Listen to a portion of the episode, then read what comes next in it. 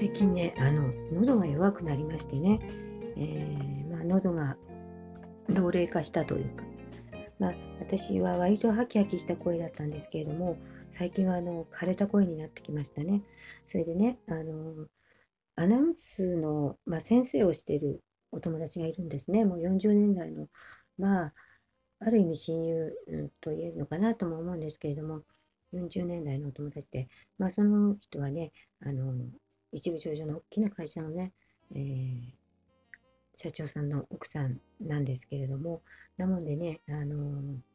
もうセレブもセレブ、超セレブなもので、私とは全くね、住む世界が違う感じになっちゃったんですけどね、まあ、で学校の教授なんかもしてますからね、えー、本当に私とはあの月とすっぽんの暮らしをしてる方なんですけども、まあ、あのそれでもね、二十歳ぐらいの頃の感覚でね、付き合ってますのでね、そういったことは抜きにして、であの声が枯れてるからね、あの YouTube とかでお話しするのも、すごくダミ声になっちゃってね、だからあの発声のね、えー、教えてよみたいな話をしたらね、えー、あの発声のそのあのプロのアナウンサー、今テレビなんかに出てるアナウンサーとかね、ラジオのアナウンサーとかいますでしょ？ああいった人たちを教育してる方なのでね、あのそういった方たちにね、あのお渡しするあのマニュアルっていうかね、そういったものをね、あのいただきまして、本当にありがたいですよね。あのすぐね、あじゃああの送るって言って、もう本当に3分もしないうちに送ってきましてね、その辺はやっぱり仕事ができる人ですね、すぐやるっていう。で、送ってきてくれましてね、えー、懐かしくね、私も昔お芝居をしてましたので、懐かしくね、ああ、そういえばこういうの発声練習でやったななんて思いながらね、見てたんですけども、なかなかね、今、うん、あれをやって、どのぐらいまで声がね、あのちゃんと通るようになるのかなっていうのは疑問なんですけどね。まあ、そういうこと言うとね、あのマイナスばっかり言ってるなんて言われちゃうんでね。で、そのお友達がね、やっぱりその、言うんですよ。40年のね、あの、別々に生きてきた40年、同じ方向を見て生きてたわけでわけじゃないですか。19、20、21、22ぐらいまでね。その後、あの、全然違う方向を向いて生きてきたわけですから、その間の方がもう圧倒的に長いわけなんですね。ね、やっぱりあの、視点が違うっていうかね、あの、私の方がいつの間にかの視点が、うん、多分変わっちゃったんだなっていうのをちょっと感じてね、ほっとしましたけどね。で、彼女は あの、私はその視点は変わってないと思って、あの、話しかけてくるんだけど、私は、あ、彼女とはいつの間にかの見てる方向が違っちゃったんだなっていうのをね、感じながらね、ちょっと、まあ、寂しくもあり、まあ、少しハッとさせられて、えー、たり、まあ、ちょっとそれ違うよっていうのがあったりとかね、しましたけども、あの、人、人のことを、あの、見るときの視点っていう話をしてましてね、ああ、何あなた、寂しいからそんな、そうなんだって言うんだけど、その寂しいっていうのとは違うんだよなって私は思ったんですね。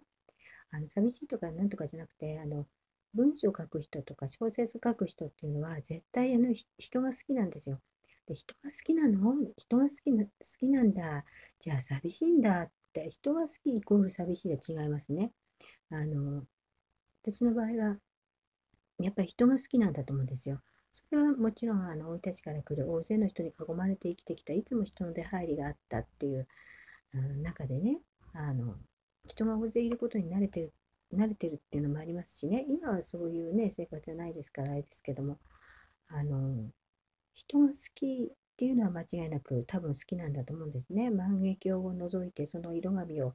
あの四角い黄色は誰さんとか、あこの尖ったあ二等辺三角形は背の高いなんとかさんとか、あと丸っこいのは、あの、ちょっとおデブちゃんのなんとかさんとかね、あ、これはあの、うん、ラーメン屋の出前のなんとかさんとかね、それで色紙が、あの、万華鏡の中でくるくるくるくる動くのを見てね、あの、それなりのストーリーを作ったりなんかしてね、そこであの、ショートコントなんかを自分なりにこう、勝手にあてがってね、セリフをあてがって見せたりとか、そういうのはね、もう本当にあの、小学校な、あの、低学年、中学年ぐらいからやってたわけなんですね。だからあのそういった意味で人が好きなんですね。でやっぱり人が好きじゃないと、あの、物語って書けないと思うんですよ。人が嫌いだったら、人が嫌いだったら、人を見ませんからね、あの観察するっていう言葉は、あんまりあの、聞き心地の良い言葉じゃないと思うんですけども、やはり人を見ますよね。人を見て、あの、自分に対しての人じゃなく、その人の、じゃなくて、その人の立場とか、その人の背景とか、その人が置かれている今の状況とか体調とか、そういったものに自分を投影して、その人、私、あ、その人だったらそうなんだろうなっていうふうな客観的な見方をしたり、あのその輪の中にいるその人だったら多分こうなんだろうなって考えたりしますから、対自分で人を見てないわけですよ、いつもね。だから、あの、私を、私をどう見てるとか、そういうのっていうんじゃなくて、俯瞰で見てるっていうか、その、なんていうのかな、手のひらに地球儀を持って、その地球儀の中をずっと追っていって、えー、日本列島があって、日本があって、それで私のが立っていて、その横になんか何かのコミュニティがあったら、それをあの横から見てるみたいな、そういった形で見てますので、あるいはあの上から見てるとかね、上から目線っていう意味じゃないですよ。だからあの手のひらに宇宙があるっていうのかな、その中に人が動いてるのを見てるっていうか、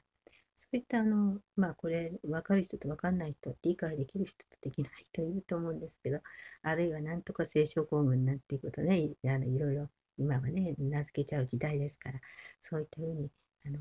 言われちゃうかもしれませんけれども、だからあの、物語を書く人っていうのはやっぱりそんな風にね、あの人が好きですし、人を客観的に見てるので、あの、まあそうなんじゃないのかなって私はちょっと、そこら辺はちょっと違うなっては思いましたね。うん。まあちょっとそんな話どうでもいいんですけど、まあそういうことで、まあ、あの、書くものを書く人は、うん、人が好きだと、うん。なぜ人が好きかって、人間が好きなんですね。寂しいからというよりも人間が好き。人間を見るのが好き。人間ってどんななんだろうって。昆虫採集して、あの昆虫をね、あの昆虫を飼ってる人たちが昆虫の生態を見るのと同じように、金魚を飼ってる人が金魚の生態を見るのと同じようにね、あ、そうそう、私は金魚が金魚鉢の中が人間社会で、それを金魚鉢の外から見てるみたいなね、そういったところがね、どっかにありますよね、やっぱり。いつもいつもそんな風にしてね、あの見てるわけじゃないですけども、そんな風にして見ることによってね、あの、人に対する怒りとかね、憎しみとか、あのそういったものもなんかなくなりましたよね。あの昔はそういう気持ちのウェイトがあの3割で、普通の人間の気持ちが7割でしたけども、やっぱりね、あの身近な人たちの死がね、いくつもありましたから、そういったものを一つ超えるごとにね、えー、やっぱりそんな風に見るようになりましたね。そうなると、やっぱりあの客観的に見れるので、その人のうん、立場になっても時には見たりするわけですよ。そうするとね、怒りとかなくなるんですよね。怒りとか恨みとかね。うん、まあ、こういうことをやられて、まあ嫌な気分はあったけども、でもまあ、人はあの時こんな風に思ってこんな風にしたんだろうなとかね、そんな風に思っちゃうんですね。うん。で、あの、先日ね、あの、私の、私は子供が亡くなってるんですけれども、子供のね、あの、菩提寺の奥様と、あの、ちょっとね、あの、お話をしても、電話で話をしてましてね、だからつい最近ね、私を見たって言うんですよ。お寺の近くでね、私を見て、そしたらね、私があの、私はあの白いロングのダウンコートを持ってるんですけれども、まあ、白のダウンコートなんですけども、そのそれがね、真っ黒だったって、真っ黒のダウンコートだったって。ですね、私は犬を飼ってるんですけども、その飼ってるね、犬ですね、あの同じ犬、子犬ね、をね、抱いて、あの歩いてきたっていうんですね。で、あのこんにちはって声をかけたんだけども、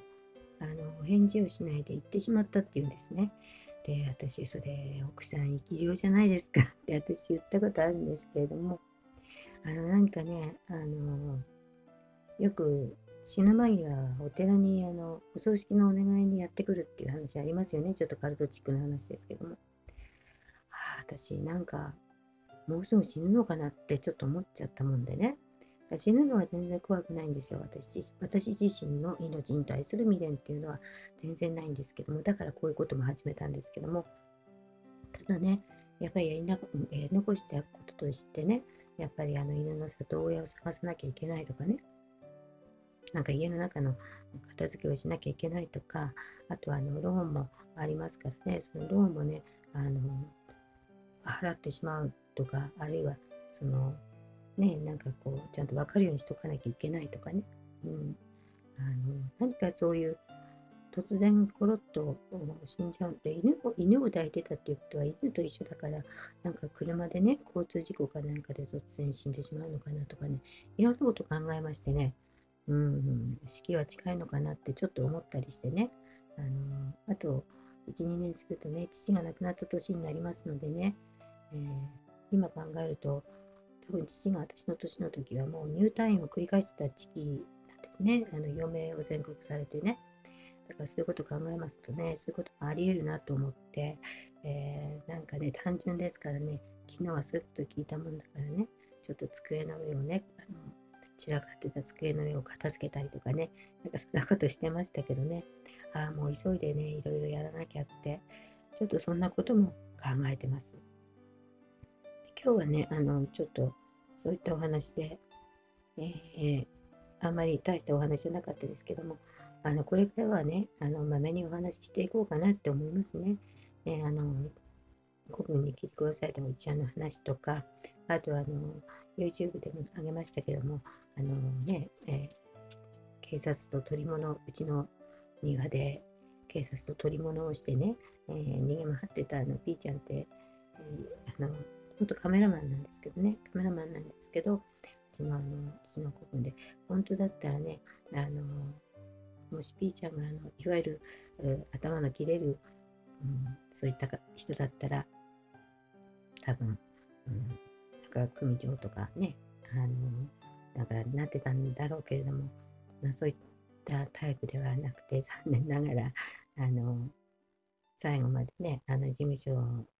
事務所版で事務所で、あの、ね、玄関先入ってたっていうあれなんですけれども、私が生まれた時にはね、あの私が食べたみかん、私がみかんを食べる時には、まあ、私が生後半年とかね、それぐらいの時ですよ、生後 1, 1歳未満の時ね、あのみかんを食べる時にはあのだらだらあのこぼしてしまうのでね、えー、下にあのビニールシート、ビニールシートってあの青いのじゃなくて、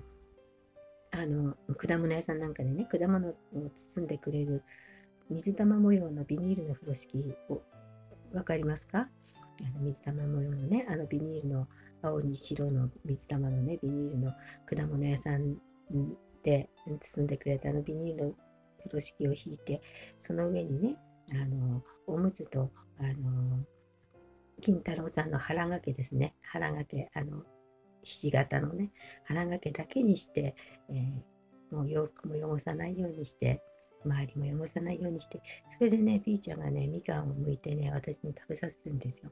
でみかんの渋皮を剥いてね、端だけね、プチッとあの、汁が出てくるように、端っこだけプチッと、あの、ピーちゃんが口でちぎって開けるわけなんですね。それを私に持たせるらしいんですよ。そうすると私がね、チュチュってね、2、3回すすったらもうポイッと投げて、で、またピーちゃんがそれ私に渡して、でまた2、3回すすったらポイッと捨てて、そういった風にしてね、みかんをね、ものすごいたくさん食べたらしいんですね。だから今でもみかん好きですけれども、まあ、2口ぐらいジュジュッとあのね、あの1歳未満の子がすするだけですから、まあ、大した量ではないんですけども、それでみかんのあの房は私の周りにいっぱい散らばるわけですね。だらだらとあのこぼしながらね。そうするとね、ピーちゃんがね、それをね、もったいないって言ってね、次々とね、拾ってね、口に運ぶと。で、私には新しいこの渋を、ね、あの剥いてね、あの渡して、私がそれをすすると。なんかね、あんたそういうの聞くと、なんていう教育をしてたんだって思いますでしょ、うん、確かにね、そうかもしれないんですけども、そういうことにも私はあのなんていうのかな、人の温かさみたいのね、あの、やっぱり育っていく中で物心ついてあの聞かされるわけじゃないですか。こうやってね、ピーちゃんにこういうふうにされてね、お前は育ったんだよって、ピーちゃんにはね、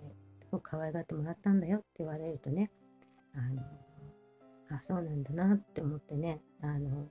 やっぱりそこであの小さな感謝が生まれるわけなんですね。だからこれはこういう家の子供だからね、あのそんな人に感謝するのはおかしいとかね、そういうことじゃないんですね。あの私はあの感謝しましたね。うん、あの